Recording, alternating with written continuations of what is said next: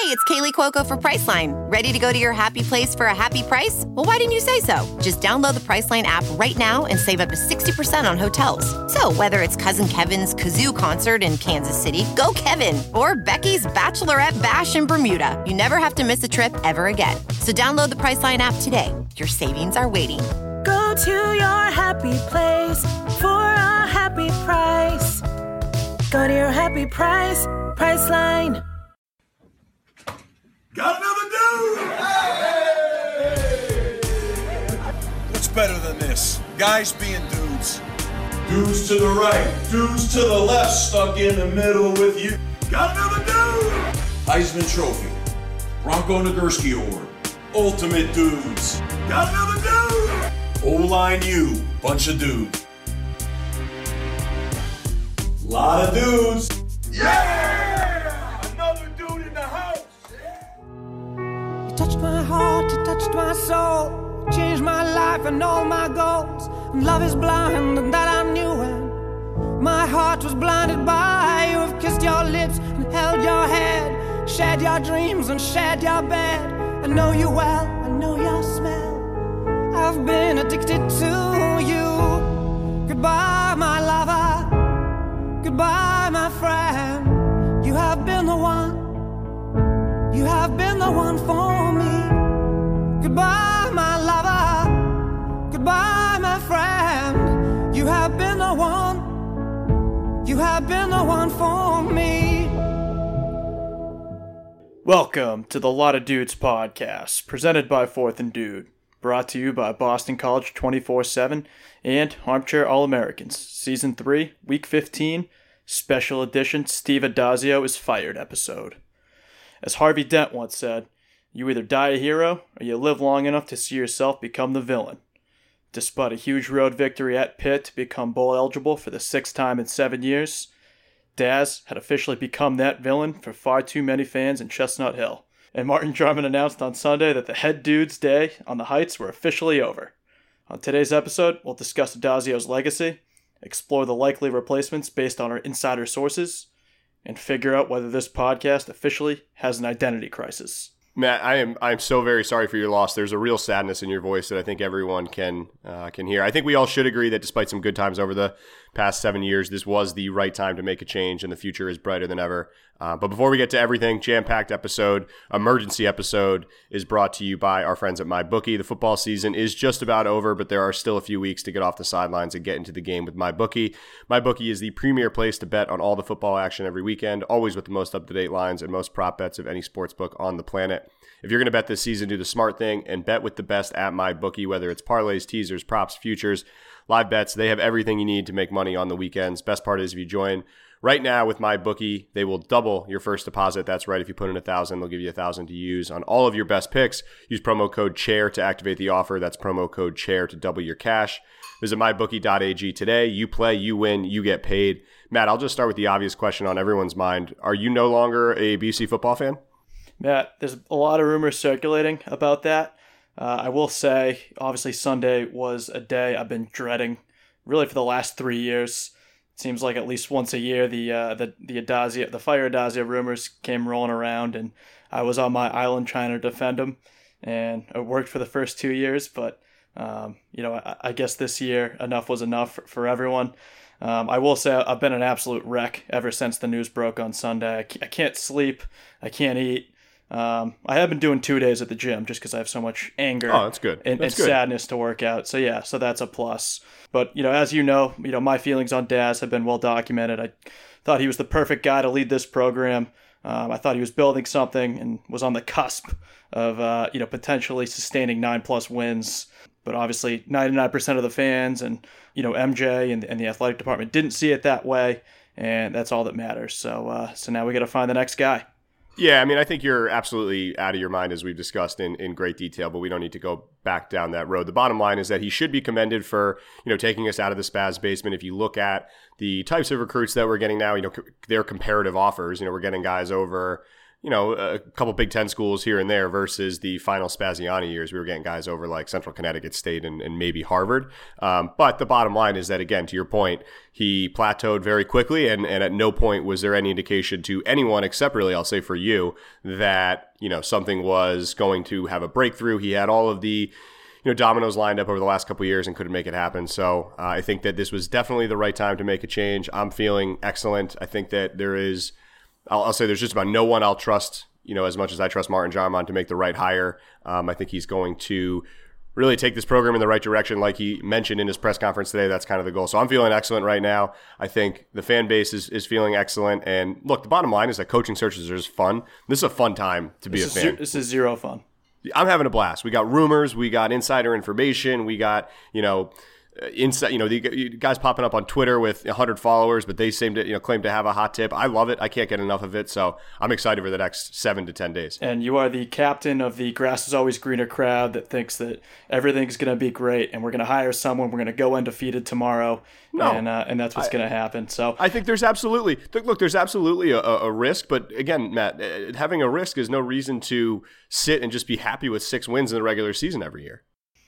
Yeah, I, I, I would agree with that. But what I would say is obviously we had a baseline of, of seven wins and uh, you know i think that you and i would both agree that with a, a, healthy roster and you know a couple breaks here or there this team you know could have achieved a lot more than that uh, both last year and then maybe not as much this year with that defense, but uh, you know I think a lot of things were going our way and, and, things were set up. You know the future was looking bright under Addazio, in my opinion, and we're blowing it all up. And, well, we're not. Uh, we'll, first of all, we're not blowing up. Second of all, we've been in the future for. All right, let's not go back down this road. I, am not here to gloat or stomp on your grave. I think that clearly the jury is out.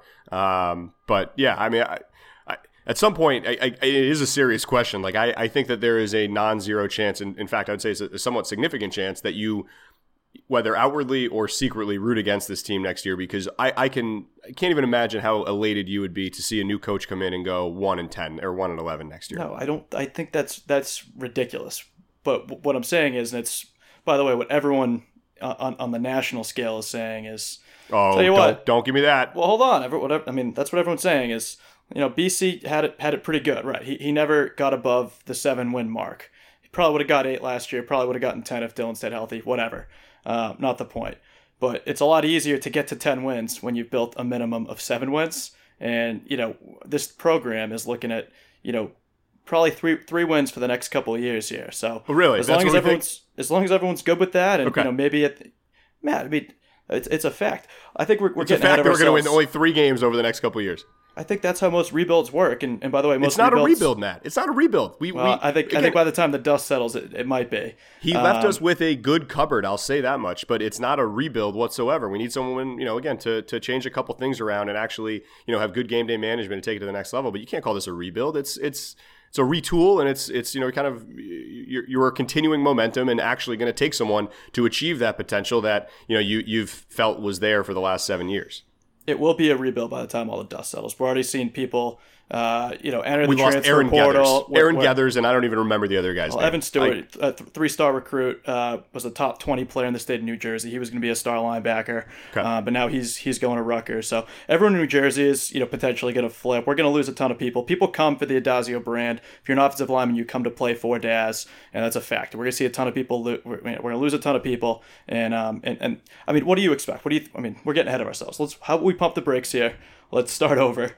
Um, let's just I don't know where, where, do you want to start with this thing? I know we don't really have an agenda. This is an agenda-free episode, emergency. Yeah, it's episode. an emergency episode, so we yeah we, we don't have any agenda. I don't really care. I mean, again, I, I, think that you know we can we can dive. Well, you know what? Actually, no, I do want to hit on on your mention of the national perspective of of you know you're basically playing into that of everyone who you know only has a recent memory of BC and and really their memory starts in the Spaz days, and they say, wow, you know, BC was a team that under Spaziani was only winning you know, th- they won two games in a year. They should be thrilled that they can win six, maybe seven games in a in a good year. That's the national perspective, but that's not true. You know better than anybody if you go back to basically the the, the 2000s and before that. Uh, you know, consistently having the ability to win, you know, eight games, nine games, ten games, whether it's only you know once or twice in a decade, that's fine. But at least there's the option there. This has just been stale, and you know that, and you know that that that's that's a terrible national perspective, and that's not a fair representation. But if you feel that way, then I, I feel bad for you um, as a BC fan, and I, I, think that you are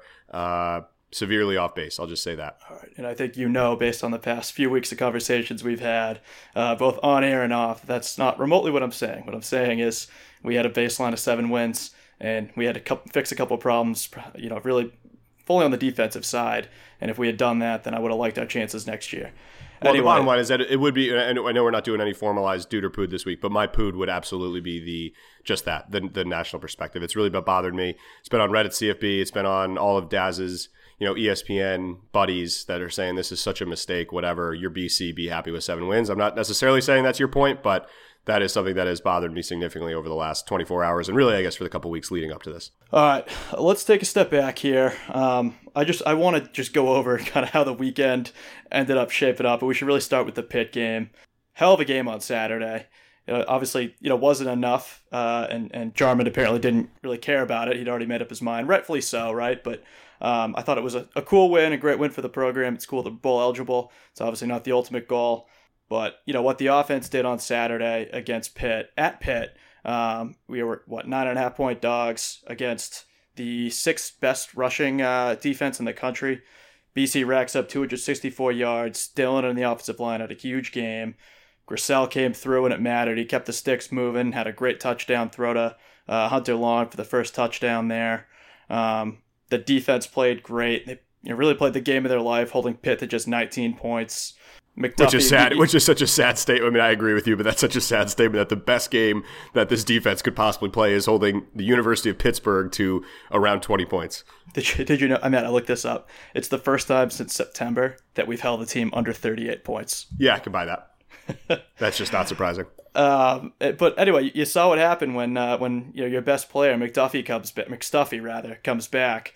Um, you know, and I tweeted this out, but I think it's fair to say that this defense, you know, with him holding it down in the middle with Richardson, would have looked a lot different uh, if he was healthy this year, and it could have turned a couple of those, you know, five, five or less point uh, losses that we had to to Wake and Louisville, uh, you know, maybe Florida State. We could have turned those from losses to wins very easily. So, um, you know, you, you, like to see that. McDuffie had 13 tackles, two sacks. Um, they did give up a ton of passing yards, 323. Doesn't sound like them at all. It must be a different defense. But it was similar to the Virginia Tech game where you know we dominated the turnover uh, battle. I think we was it four to zero on the on the turnover battle. Um, so we were able to keep Pitt out of the red zone and um, you know gave the offense a short field. So you know, really offensively and defensively, I thought it was a really complete performance. I was glad to send Daz out with a W. I thought it would be enough to keep him around. Um, it really was a roller coaster of a day on Saturday, really all weekend, really all week. Uh, when you talk about the rumors with you know Daz going to Rutgers, and then you know is Schiano going to uh, then Schiano takes the job, and then you know Daz and, and MJ hug at the 50 yard line, and you know it, it was just oh my yeah my take my take on that interaction is that they basically had an agreement beforehand that look this is it um, you know, there was a bar to, to hit this year, and you know, getting six regular season wins is not reaching that bar. But look, we appreciate what you did, and we obviously want to send you out on a high note. Um, so I took that to be, and I, I saw some people saying it on Twitter, like, you know, MJ is just a stone cold killer, basically giving him the handshake and then shooting him when he looks away. But I took that to be a much more, you know, positive. And again, you know, as much as you know, we we do trash him sometimes. I think that there's a lot that he can be commended for, and you know, I do think getting out on a high note. Um, the players seemed excited in the locker room after, and, and obviously they're excited to go bowling. So overall, I'm I'm you know certainly very pleased with how Saturday went. That was the AJ Dillon game that we were waiting for all year. Guy was just an absolute monster, especially on that last drive. So and, and and realistically too, that will be his last game in maroon and gold. I think he'd be an idiot to play in the quick lane bowl personally, but um, yeah, that's just my two cents. I'm very happy overall with the performance, and also glad that you know I was a little worried that BC would be that short sighted that they would have one game dictate a 90 game sample size, but glad to see that there was a little bit more foresight and, and that decision was not made on the you know drop of a hat. Yeah, I, I don't disagree with that. And and my thought was if they won, it would give them something to think about. Obviously, if they lost, and that's right. not to say that it's one game basing everything, but you can't bring back a coach that yeah w- right. would have been what losing six of eight after he last year also imploded down the stretch. Um, so I was pretty sure he was gone with a loss. Uh, especially, I mean, I, I, you sort of knew that there were signs, right? Like on his his uh, Monday press or whatever it was, he just seemed sort of dejected. Yeah, the body language, and, and I do think you know getting blown out to Notre Dame is like a you know that's a loss you can't afford, right? Like that's especially for BC, which is a fan base that is at least with the money, you know, the the, the big donors, they're not probably tuned in week in week out like we are but they see when we lose by 50 to Notre Dame, and that does, you know, get some heads rolling. I would assume that that these conversations were happening earlier in the year. Some folks have said that, you know, the the behind the scenes turmoil started after Kansas, which would make a lot of sense too. But yeah, it seemed to me like he knew there was nothing he possibly could have done. So go out on a high note, and that's kind of all you can ask. Yeah, it was it was it was that press conference combined with the Rutgers rumors because you Yep. figure if if he knew he was safe, Yeah, he's he not would've- even entertaining that. he right? would have yeah and, and if it was a fake report which you know maybe it was he would have shut it down immediately Right, type of thing right. right. so the fact that that was hanging out there on wednesday um, and i think ultimately probably scared Schiano into uh, to coming back to the table um, but I, I had sort of convinced myself especially the way saturday went and then you talked about the the celebration in the locker room afterwards i was feeling good saturday i was thinking all right you know obviously it wasn't a great year but you know the administration will understand that we lost ab midway through the year we sent a ton of guys to the NFL on defense last year. We only returned three starters, and you know, not to make excuses, because I know there are there have been a lot of excuses being tossed around in this tenure. Um, but those are things you have to take into consideration. And if this team was fully loaded, would the results have been different? I think they would have been.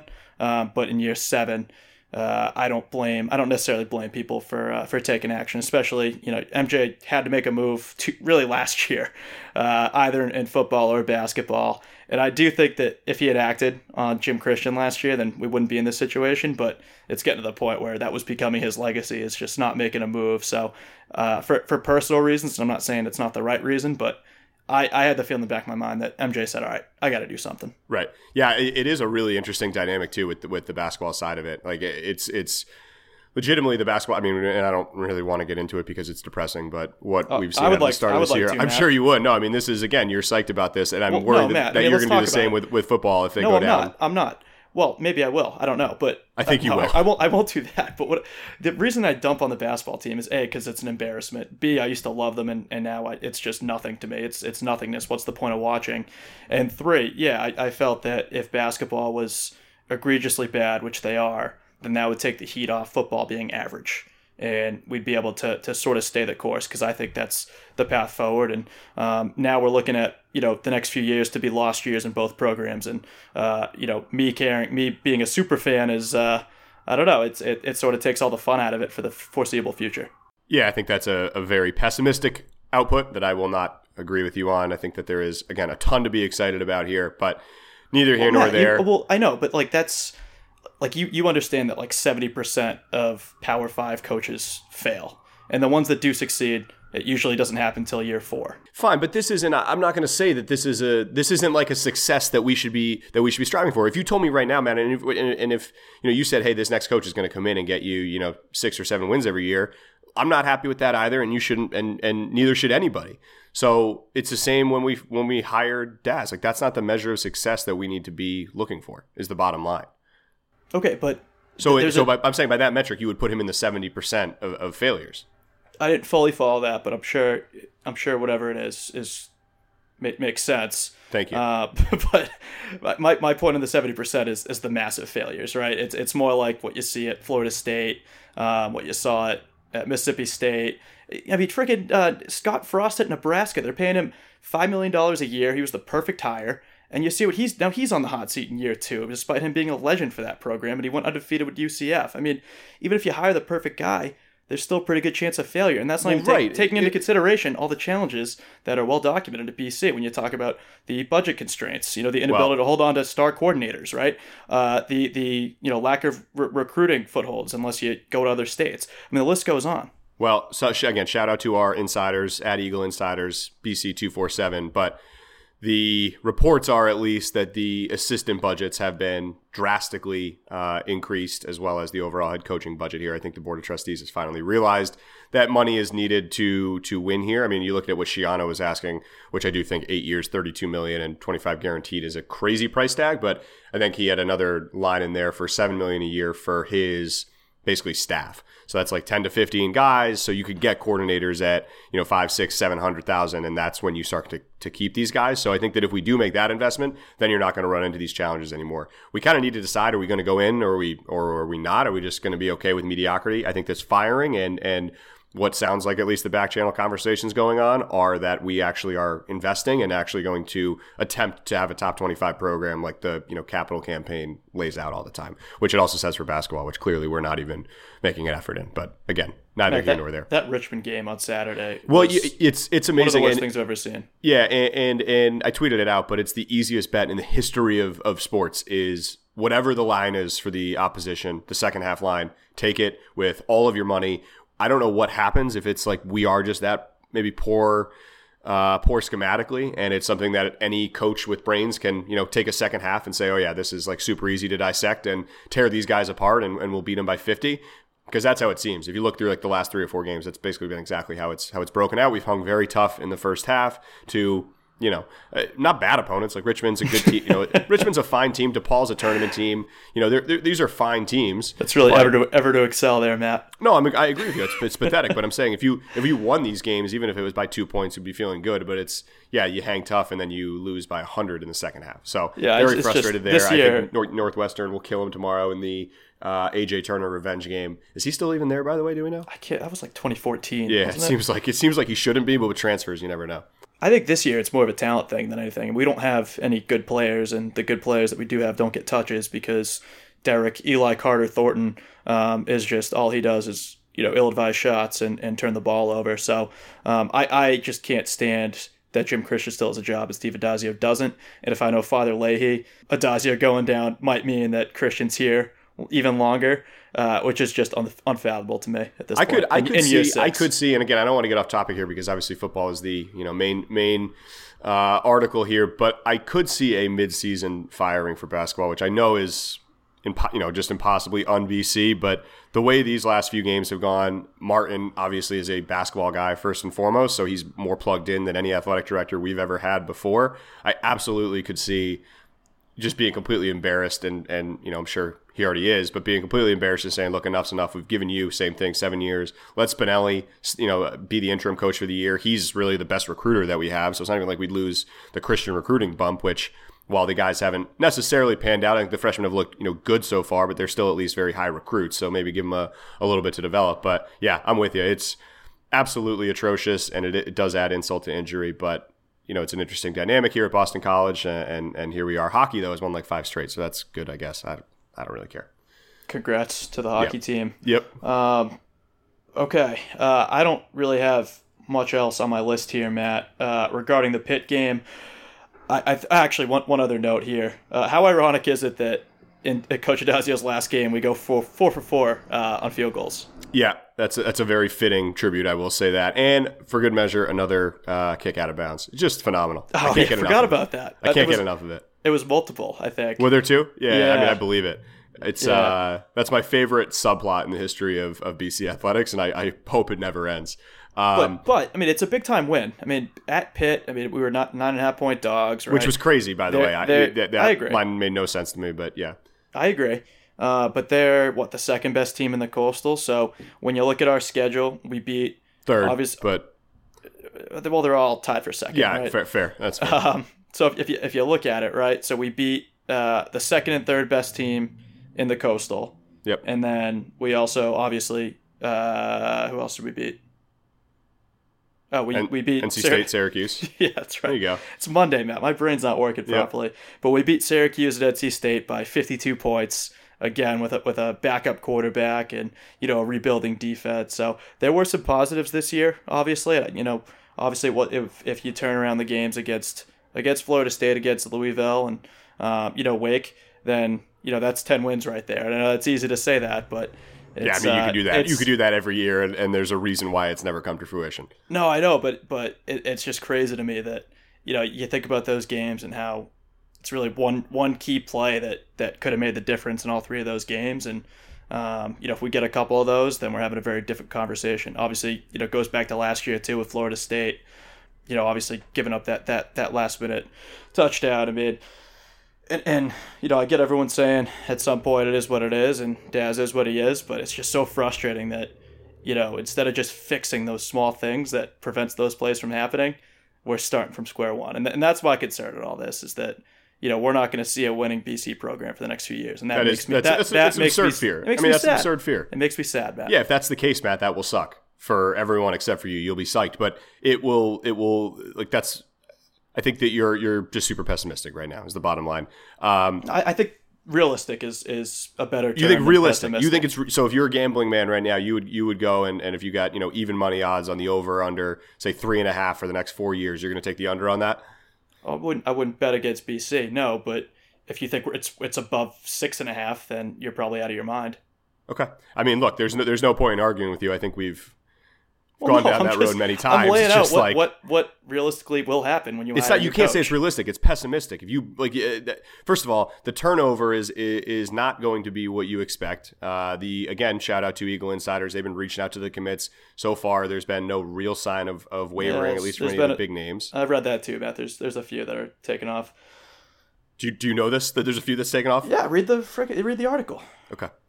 Uh, I I can't say their names because it's a it's a VIP post. It's a premium by the way. perk, so go sign yeah, up. Yeah, so we can't say it. You guys have to, to pay the uh, the subscription, which by the way we, rec- we recommend doing. Um, it's absolutely a no brainer. Um, but we will lose people. We will continue to lose people, especially by the way if we don't either bring in number one a big name or two uh, you know someone that has a similar philosophy to what Daz had. Because again, people come Well, here sure, to play, point, you they can't come get here to upset play about power that if you're doing it right. But but that's like you, you get your guys, you get the right style of guys in there. You know, that's not a bad thing inherently. Okay, but it, it takes two to three years then to implement to recruit the guys that fit your system, and you know hopefully you cross your fingers that it all works out. But more often than not, it doesn't. That's all I'm saying. It's not that absurd to say that. Okay, but let me a simple yes or no question here because we do need to move on. There's a lot to cover in this emergency podcast episode. That is, I think we've gone off the rails a, a little bit here.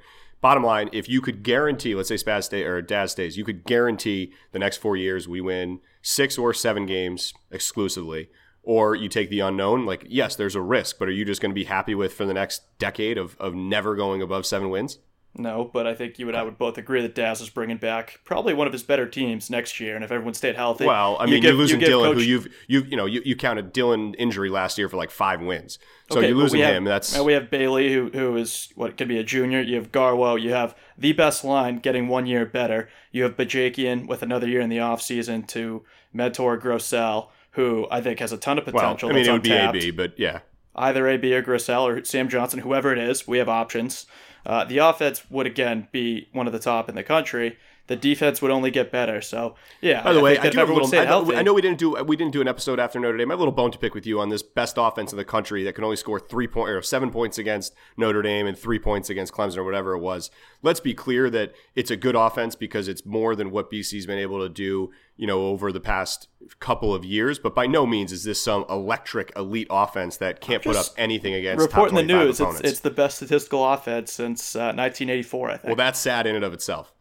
Well, well, we had the, we had you know it was better. We we're getting more yards per game than during the Matt Ryan years. Okay, that's all I'm saying. do is this a better offense than the Matt Ryan years? It's it's comparable. Yeah, it's a little different, obviously, because it's, comparable. not. What, yeah, what, that's what I said. I'm saying I'm, I'm, I'm trying to make sure I, I heard that correctly. Yeah, we gained 40, 40 more yards per game than we Okay. did in the Matt Ryan days. It's just on the ground, so people have a big issue with it. The the issue was is clearly on the defensive side of the football. If we have an Yeah, average defense, not- but- where but- we but- win ten games this year. But it's a fine. It's a final. Again, the fact that we can't score more than ten points against Notre Dame or Clemson is, and I know those are good teams, but like that's that should be a red flag. I mean, Clemson is, is the best team in college football history. Yeah, it was tough to go on the road at Notre Dame with a backup quarterback, but yeah, I mean, against everyone else, Well, we put just up said huge numbers. Oh my god! All right, let's move on. Uh, I want to just touch quickly here. I don't want to go too into it because I think it's it's already been laid out there. I do want to talk about the player reactions. I don't want to bash on again Daz too much here because I do think that there are multiple perspectives to every story. The reality is that some coaches are going to rub, you know, some guys the, the right way and some guys the wrong way, as we've seen here. The big four names, I'd say, really in the player reaction side of things would be uh, Josh Keyes and Andre Williams came out pretty vocally um, against Daz with some, I'd say, some damning stories. And then on the other side, uh, he was defended pretty strongly by Matt Patchan, the, the grad transfer, who, you know, again, it, and I don't say this in any bad way whatsoever because he has all the right to be loyal to Daz. This guy recruited him to Florida. He helped him get another shot at BC. He's an offensive line guy. He absolutely should be in his corner. And then Miles Willis as well, who I think is you know one of the highest character guys to, to ever put on the BC uniform. So that is a, a good one um, to have in the in the Daz corner for sure. But it's ugly. It's it's it's ugly to see the stories come out overall. You you know hope that they're not um, 100% true or there's there's more to the story or whatever it is. But you know it's it's interesting to see where the bodies are buried. There were a couple other, you know, Chris Cameron, the former, uh, I don't know what his role was, the SID or something, but there, there's some stuff out there. And I think we did see some of Daz's thin skin sometimes during the press conference and things like that. But it's interesting to see. I'll just, I'll leave it at that. I'd say it's, it's probably 95 to 5 uh, pro Daz and anti Daz when I look at, um, and you mentioned Patchan, Miles Willis, John Fadule, and all the players that played over the last three years you know, liking those comments. Uh, I think it's pretty clear that, that these guys love Daz, and you don't have to look any further than the, the post game celebration on Saturday. Also, say the Andre Williams thing's just weird. Like, sorry, he wouldn't shake your hand when he's trying to prepare for a game when he probably didn't even see you. Like, that's such a weird thing to have a big issue with. I think. Well, but some also, of these people, and, and Kai's, Kai's is probably the same way. He got cut from the Falcons. He's looking for an axe to grind. And, oh come oh, yeah. on! So you're gonna tell me you don't buy that story? No, I, I don't. It's a weird story maybe it's born out of truth, but I think it's more likely that uh, there's a there's a personal issue there, and, and it's football. I mean, that's what ha- ex players have you know talk shit about their their former. You Google. Uh, you know Nick Saban, and there's all sorts of former players that rip. Right, but is Nick Saban going to lock you out of the facility and then call your your current boss and try to get you cut? I mean, if that's even remotely true, that's like pathetic. Does that sound Again, like a real? Matt, does that sound like a real story? Honestly, yes, it does. Okay. It honestly does. For, on the Andre Williams side, I, would say not shaking your hand um, is a is a decent trade off for getting not I don't want to say single handedly, but uh, you know increasing your yards per uh, you know, rushing yards per season from about 400 to 2200 uh, in the one year that Daz was there. So it's weird that, that Andre is, is anti Daz. I would have thought that you know he'd be appreciative of, of the opportunities that came about as a result of you know Daz's style of play and, and the offensive line and, and all that. But um, but who knows? But I, I think that it's it's more so people you know being opportunistic and, and hating Daz. I don't read a lot into it. I, I read into all everything that everyone else is saying, saying how great of a guy he is. Okay, that's that's that's not even remotely a surprising take. So we'll move on. Uh, the other reactions, again, the locker room side of it, um, by all accounts, again on the insider accounts, no one was super. I mean, no, I think everyone just kind of saw it coming. Marcus Marcus Outlow also had an anti-Daz statement. Okay, um, that's because he got buried on the depth chart and, and, didn't get any touches and ended up playing at Stony Brook. Okay.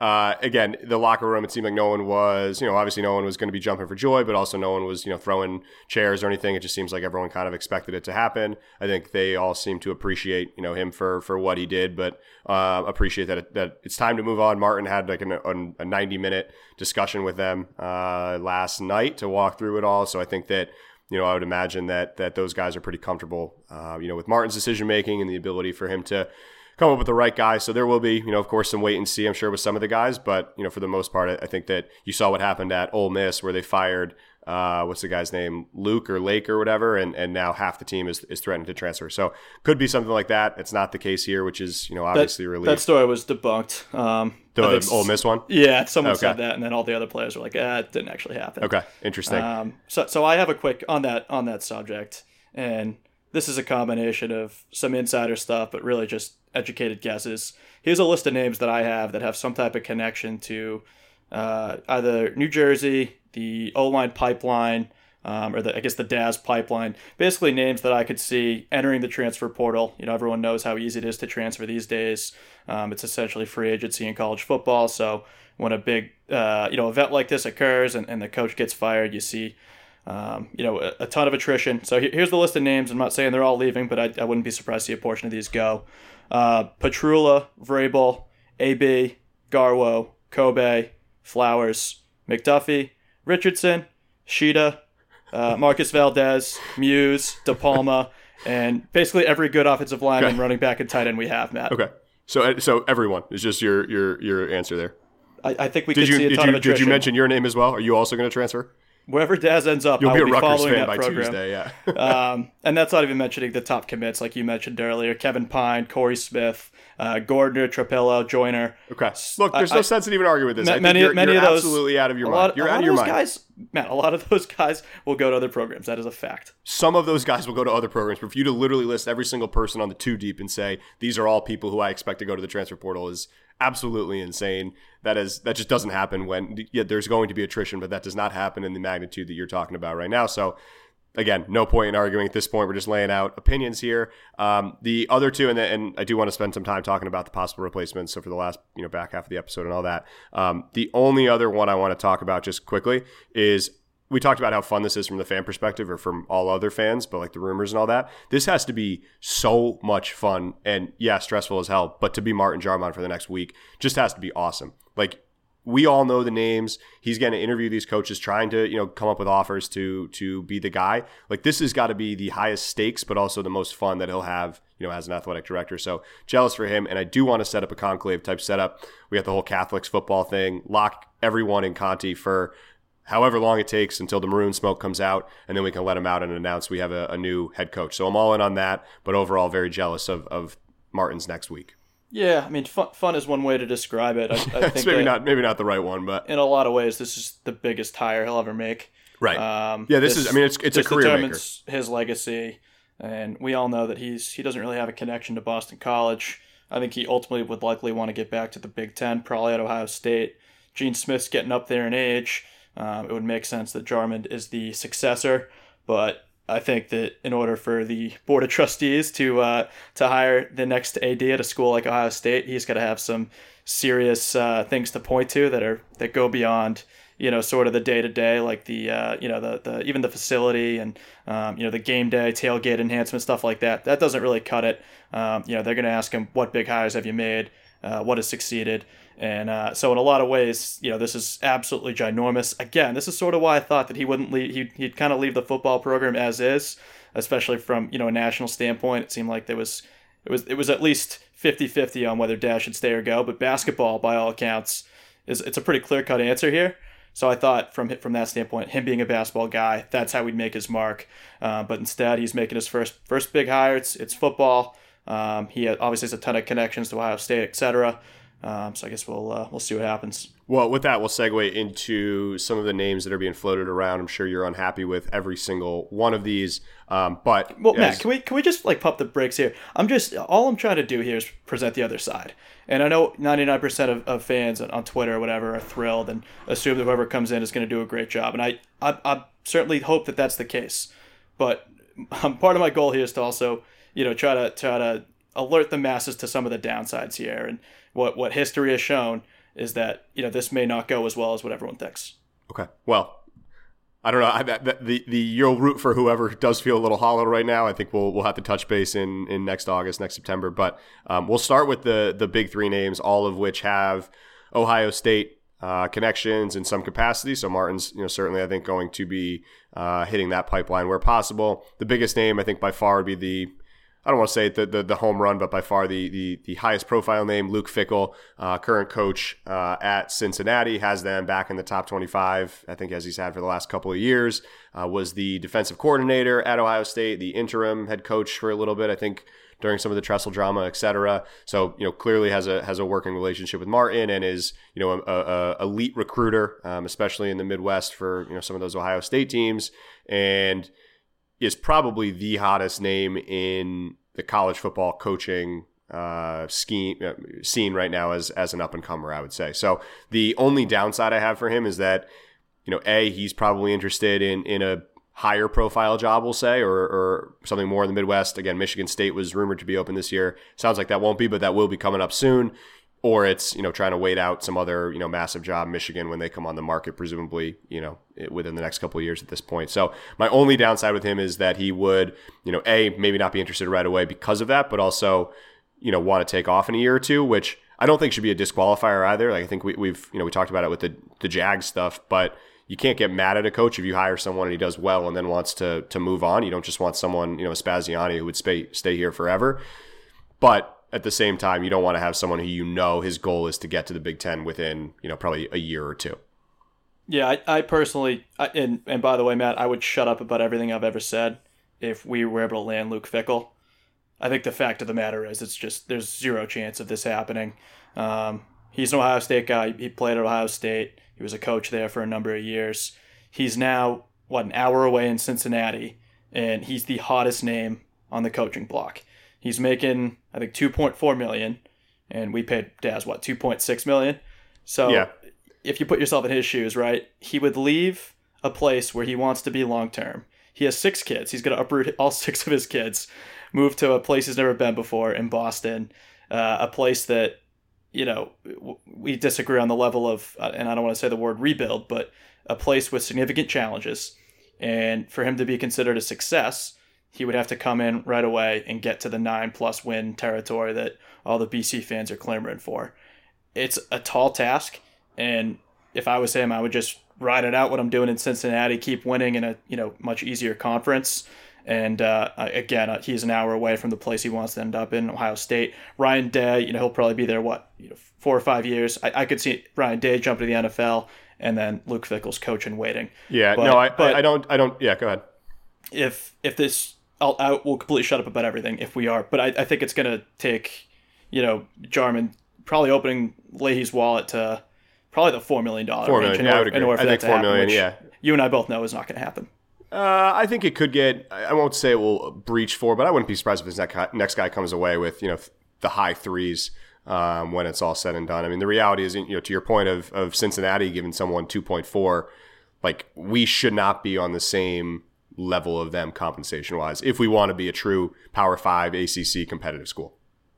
I agree. Which is a decision uh, that needs to be made at a at a higher level and, and maybe this is a good t- a good time to ask. So he obviously he's a defensive guy, and I know we've talked about this before. I, I always lean towards offense, especially at a school like BC. If you want to continue that that power football O line U mentality, he's a defensive you know guy. Obviously, he's, he's head coach now, obviously, but um, I think it would be very interesting to see what the philosophy would end up being on the offensive side of the football. I don't think it's a huge stretch.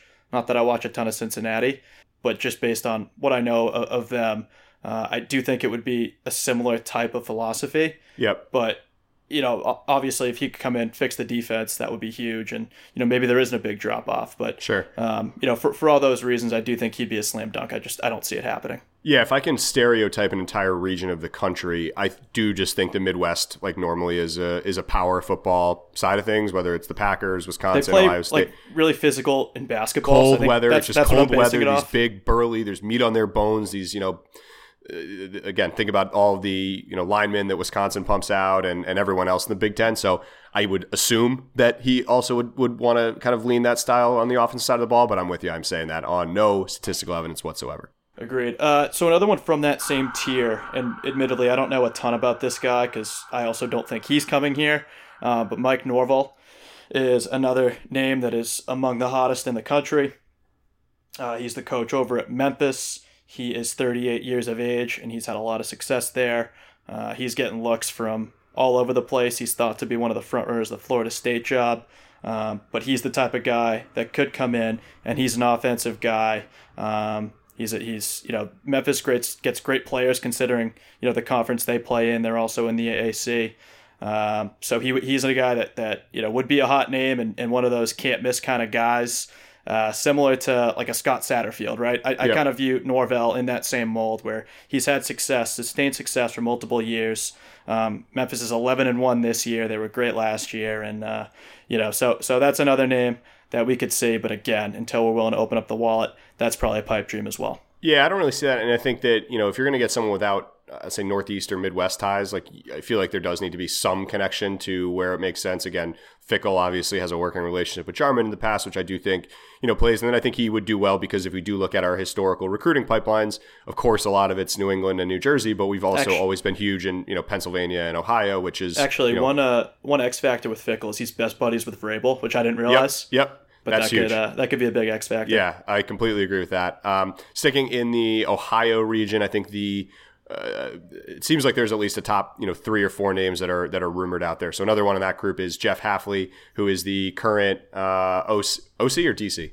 Where's my DC? yeah, the current DC co- at Ohio co- State. Co DC. Okay, so he is again, by all accounts, an elite recruiter um, on that Ohio State defense right now. He has them statistically the best in the country right now. Versus Schiano last year had him in like the 50s with you know more or less the same players. Um, so it seems like he's a, a, very highly touted name. Again, a young guy, which does seem to be the direction that we're going in, which I agree with and is not surprising. Also, you know, Martin's a, a young guy. He probably wants something a little bit more exciting and energetic um, into the program. So expect his name to be circulated a lot. I would like it a lot too. I think it would be I don't want to. It's not a home run. It's certainly not on the Fickell level, but I would be very happy with it. Um, I think it's you know a common refrain in college football, but by far the most important aspect of being a head coach is recruiting, no question about it. And by all accounts, he's a phenomenal recruiter. Again, you know we did have that with Daz a little bit, although you know Daz was was obviously a great recruiter at Florida and, and Notre Dame and all that. So possibility of a little bit of a you know, retread there theoretically, but. Uh, overall, I would be happy with that if we could make it happen. Again, he's a hot name as well, so who knows you know how long he lasts or if he wants to wait for other stuff. I'm not in love with this guy, and I know he, he is the hot name, and I know he's a great recruiter.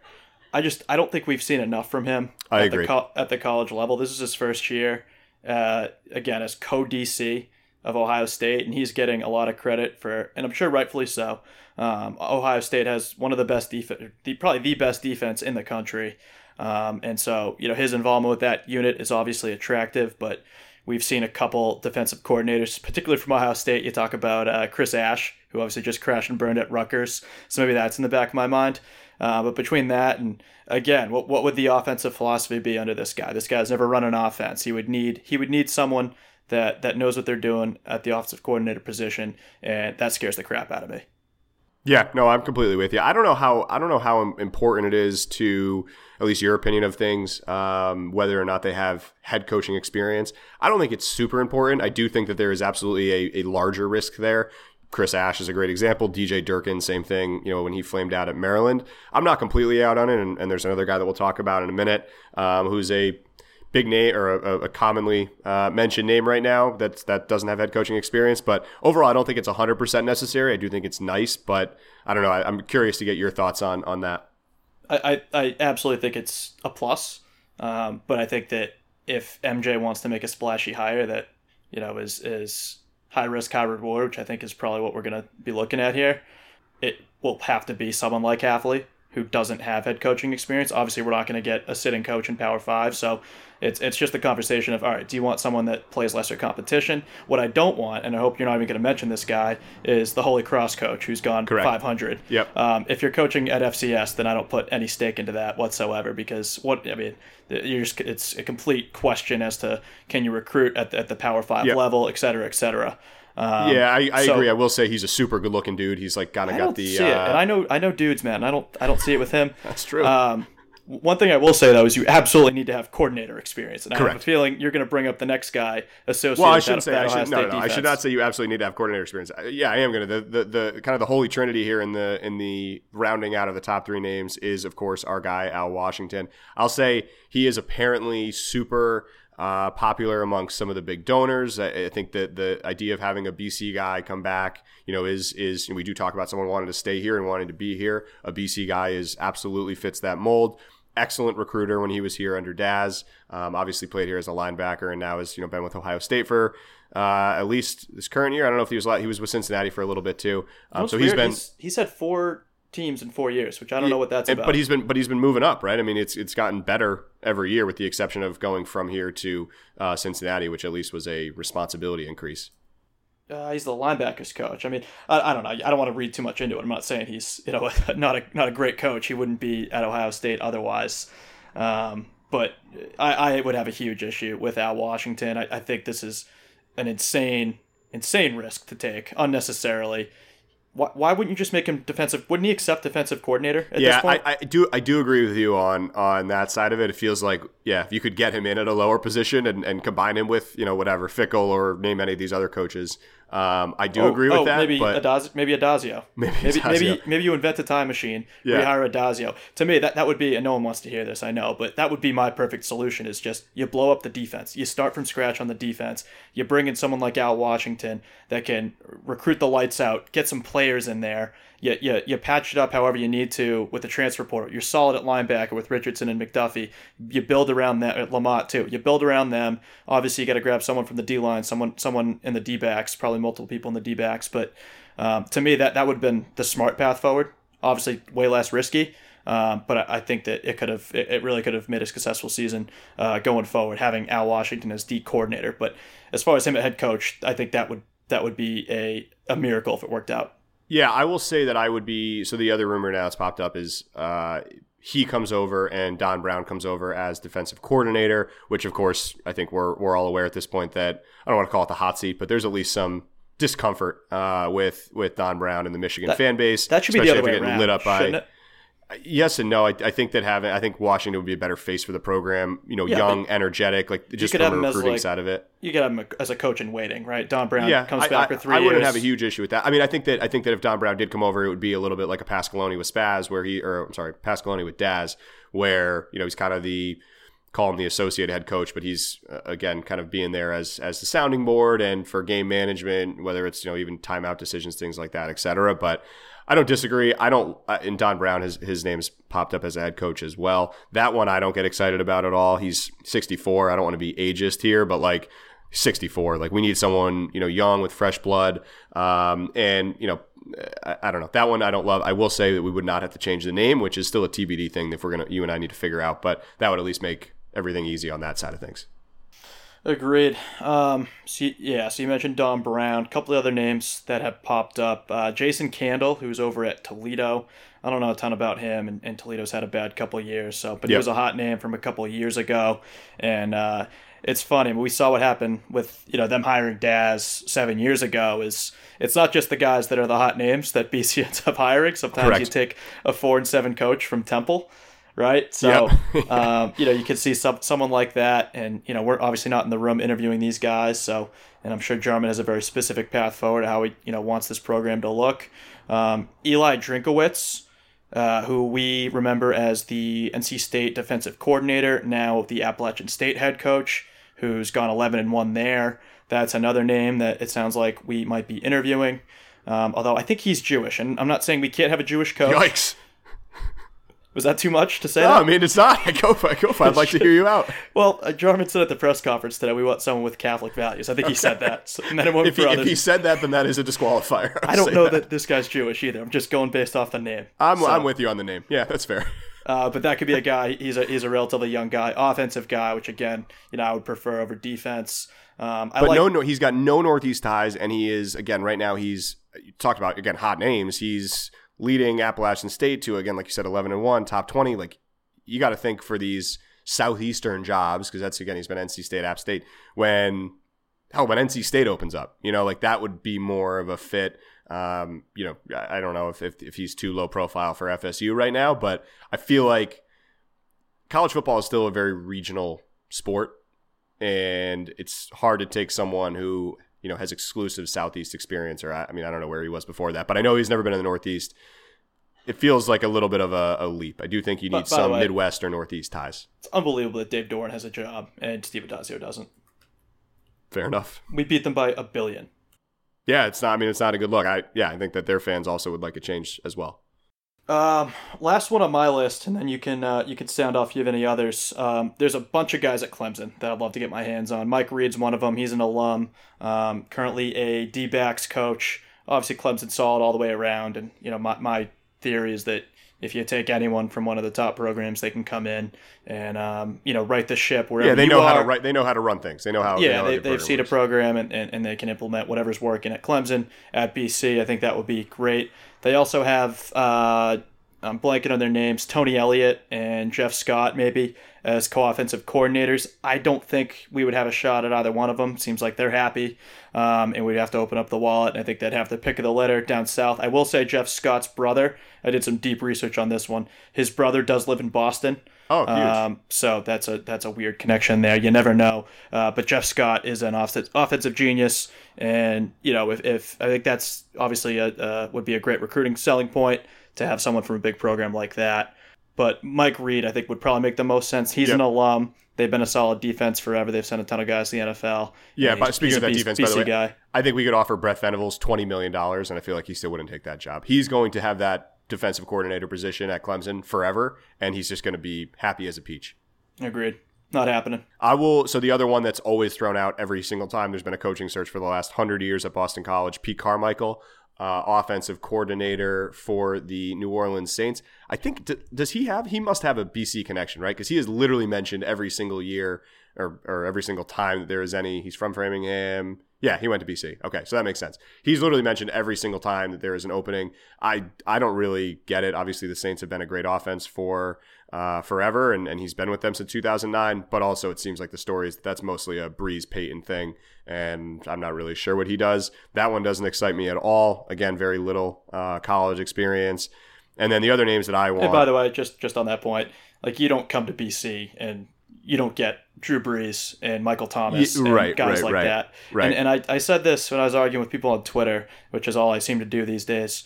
Um, but like you can't hire someone that is going to stray away from the power football. Like we're not going to be able to out recruit anyone in the ACC Yep. when it comes to skill players. I right? agree It's with just Not going to happen. That's why I was so in on Addazio. He he implemented exactly the type of football we needed. He just made a couple bonehead decisions in game, and you know wasn't able to adjust, and a couple guys got hurt, and there was a lightning storm, and et cetera, et cetera. So Sure. Anyway, Yeah, no, I mean, I, I'm, I'm with you overall. I think that there there is an element there of, of wanting a guy who has at least some BC connection for that reason. Again, to to our point earlier about a guy like Al Washington, he's played here, he understands the culture here. He would not try to install a running gun offensive coordinator. Right? He would try to kind of keep things consistent. So I hear you on that side of things.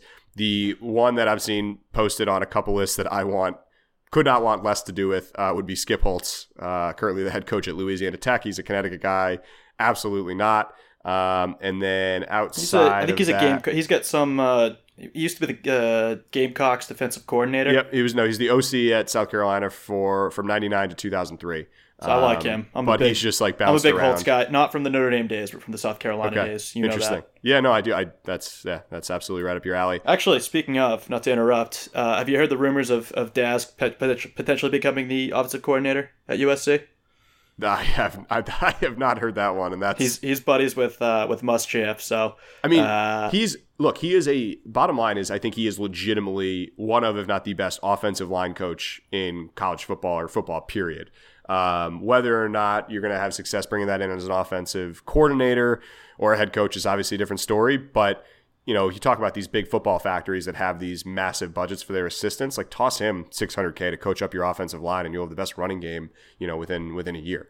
that's what I'm thinking. Except, here's what I think. I think he ends up in the pros. I, I- think I not can this year. that. I think he probably lets because I, I don't I don't know how the buyout works, but he probably wants to sit around and, and collect the buyout for a year, and then I could see. I mean, there's a ton of BC connections with horrible offensive lines in the NFL. You think about Tennessee, obviously the Vrabel, uh, Miami with Flores, uh, Atlanta with Lindstrom. All three of those programs or all three of those teams have. It's it's probably the top three worst offensive lines in the NFL, and you know, he could easily come in and, and, and fix that. Maybe even the Patriots, honestly. I mean, Belichick obviously had great things to say about Once Daz. Scarnecchia, yeah, once Scarnecchia Yeah, goes away, is right? like, and he's like like- 80. He's a thousand years old. Yeah. So I could see him landing in the NFL and that being a great spot for him because you're right. I think the public perception is he's not. I don't want to say the game's sort of left him by the wayside, but unless you're like a BC or a Wisconsin or someone that's going to play power football, right. he's not going to be an attractive offensive coordinator to bring in. Yeah, no, I hear you. And then on the Patriots note as well, one that I want to mention that I again want nothing to do with is Bret Bielema. Um, he's currently coaching with the Patriots, so he does have some connection to the Northeast right now. He'd at least be you know an easy get for an interview, uh, just a short drive uh, up the road. But I personally, I just I, I just don't really like the guy. Um, he always seemed like kind of a dick, uh, both at Arkansas and at Wisconsin. So I'd rather not deal with that. He, I mean, he had great success at Wisconsin. He did, no, no, he's- yeah, he absolutely is a winner. But I just uh, I don't know. Yeah, I don't. I just something something feels off about it. Just he's tough to look at. I think is, That is could your be it. issue with him. Yep, that could be it. Um, and he crashed and burned at uh, Arkansas, I think. Uh, yes, he did not do great at Arkansas. So I would agree with that. What about your boy Steve Belichick? I would love to give Steve Belichick a phone call. I think he is like five years away from a head coach. I do think that again, he is essentially, and I know the defense didn't look great last night, but he is a I don't want to say an architect, but he is a key contributor on one of the best defenses in the league this year. So he's a again, and, he, and the other reason I would love this is because having the Bill Belichick connection would be awesome. Like you'd have Bill on the sidelines for you know all six home games. He'd be talking about in the press conference. I think from a local you know Boston's college team, like that would absolutely help with that perception. It would get us you know more media attention, more casual football fans would be turned on. So that's my biggest thing that I would love to see about that. I think it would just be a, a big selling point for Boston. Um, he Plus- is a super ugly guy. I'll just say that much while we're talking about the Bielema stuff. Plus, he uh, he might Bill might literally fire him after their performance against Houston last Correct. night. So you never know with that. Um.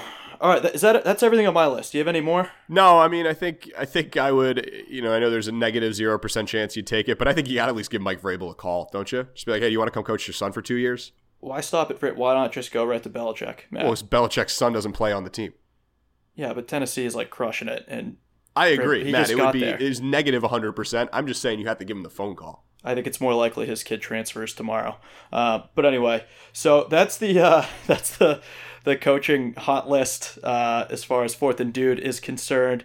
Obviously, this is a What are your What are your rankings, by the way? Can I just get if if you if you had to give me a top three? yeah. N- number one's the time machine. Okay. I, Okay. I tell you, I think you, you Daz is head coach, Al Washington's defensive coordinator, um, and we go from there. Uh, no, I mean, I, I guess it, it would probably go Fickell, Norvell, and then uh, I don't even. I don't have a Norvell. Doesn't really. I know he's a great coach, but it just feels like no connection. Again, talking about a guy with Fickell's downside of you know he's probably going to bolt for a job in two or three years. Like Norvell, I feel like could leave tomorrow. yeah, I don't disagree with that. I just I think you have to, and I said this a billion times, but this is the issue you're going to run into is if you don't make this the right hire, then we're all going to be. It's going to be like Al Skinner 2.0, where everyone's saying, "Hey, remember Could how be, good we had it." I mean, it's a little different. I think making the tournament consistently is different than making the quick lane quick lane bowl every year. But Yeah, I think we're pretty close. And, by the way, I mean he that that had fallen off it for at least a couple of years, right? When we canned him, um, but he, it could be like a Tom O'Brien situation too. And I think you know Tom. but Tom O'Brien and- was consistently winning nine games.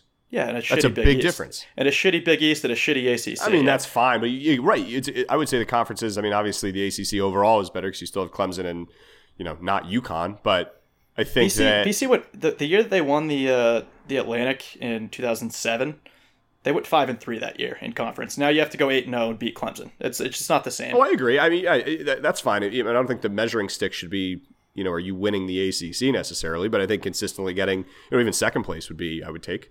I just I think it's a similar argument. I think TOB pissed off less people along the way, um, but the whole concept of the ceiling is is pretty much identical. So maybe you get a coach Jags that comes in for a couple years, and um, you know he's able to do more with with the with Daz's players that that do stick around, um, or you get a Spaz, and uh, you know we'd have the same conversation again in three years, Matt. Fair. I think overall, my rankings, obviously, I'll put Fickell at number one. I will say my number two would be uh, the Washington Brown combo. They need to both be together, or else I'm not completely sold on that. Um, but I, What do, what do you too, do? What do you do on offense? Because here's the other thing too. You, you, the people, the, you, the again, people you that give, you give a seven hundred thousand dollar offensive coordinator uh, budget, and you get whoever you want.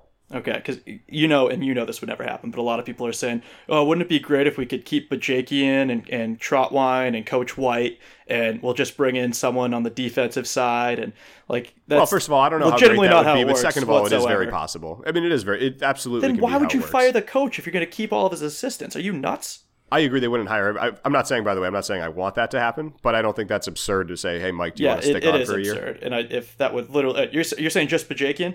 Well, whoever, but pick whoever you want. I mean, clearly there's there's issues beyond just Coach Addazio. this whole staff is gone with the exception of maybe Gunnell. And that's what happens when you fire a coach. There's a lot of uh, damage fair. that I that can live with that. okay, as long as can you can live that. with that, and we'll bring in you know better staff across the board. The offense will be better, defense will be better, and um, we'll see what happens. So, I, I'll look. I'll just end it with this. I trust Martin Jarmond, uh, and, and and he obviously hasn't proved in it with a big time yes, hire. and his lack of track record. I just I I, I have Are a you going based on the him. women's basketball coach? Uh, I'll go on volleyball. How about that? okay, perfect. I'm a, ever, yeah, so I like that one better. But I just again, he's a young guy. He's an energetic guy. He knows, you know. I feel like he's that a little bit more connected. to knowing what you're doing when it comes to hiring a coach. I trust him more. I'm more than, terrified of what's going to happen than what Brad. Bates or Gene DeFilippo would do. Well, Gene was actually not bad at hiring coaches. I will say. I mean, he hired Spaz Uh, yeah, and but- Donahue. no, Don. Yeah, you're right. All right. Okay. Um, all right.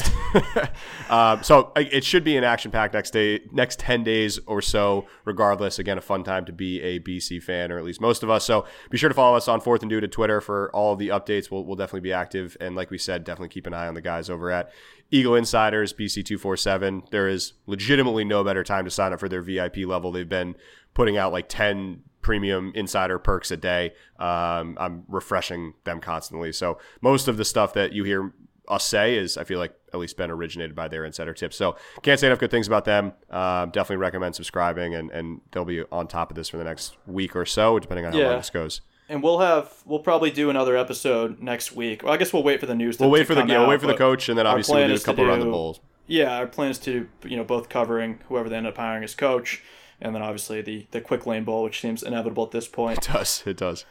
Um, Well, all right. you, So, got, so, you, you got it, Matt. Go ahead. so, so the Addazio era is finally behind us. I'll say the sky's the limit for this program, but I'm going to defer to you on uh, not the official name because fourth and dude, a lot of dudes, that's still up in the air. We got to figure that out. But I'll defer to you right now. Are we changing the outro line of "It's always a great day to be a dude"? yeah, we got to we got to workshop it. Uh, by the way, it's a dude alert, folks. Is is the new line? Okay, I I don't like know if it. you've I don't know. Well, no, that's what we've been doing, Matt. I don't know if you've been, if you've been listening all season. Oh, it's yeah, it's been- true. it's I a- it's usually a I cut it off. I cut it off at the announcements at the end. Yeah, so I got to sit down and, and you know kind of reflect on my future with with this Fourth and Dude organization. If I'm going to stick around, if Yep. we're going to bother doing a podcast to cover a three and nine team the next three years. Yep. Only kidding, only kidding. Hopefully, guys. Um, but yeah, I'd like to keep the dude name because I, I do feel like uh, it's a nice way of keeping my guy Daz uh, alive in spirit at least. Okay, I hear you. Um, all right, well, thanks again for listening, and hopefully we will have exciting news to report back uh, with another emergency podcast in the next couple of weeks. It's a dude alert, folks.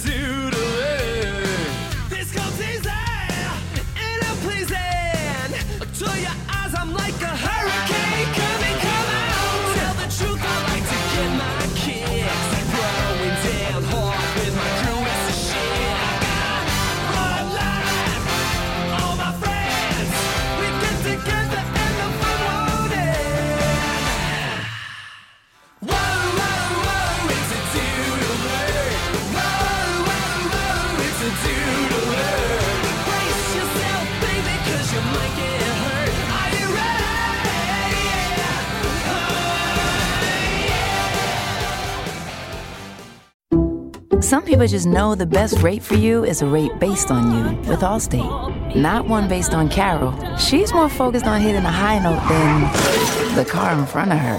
Why pay a rate based on anyone else? Get one based on you with DriveWise from Allstate. Not available in Alaska or California, subject to terms and conditions. Rates are determined by several factors, which vary by state. In some states, participation in DriveWise allows Allstate to use your driving data for purposes of rating. While in some states, your rate could increase with high risk driving. Generally, safer drivers will save with DriveWise. Allstate Fire and Casualty Insurance Company and affiliates, Northbrook, Illinois.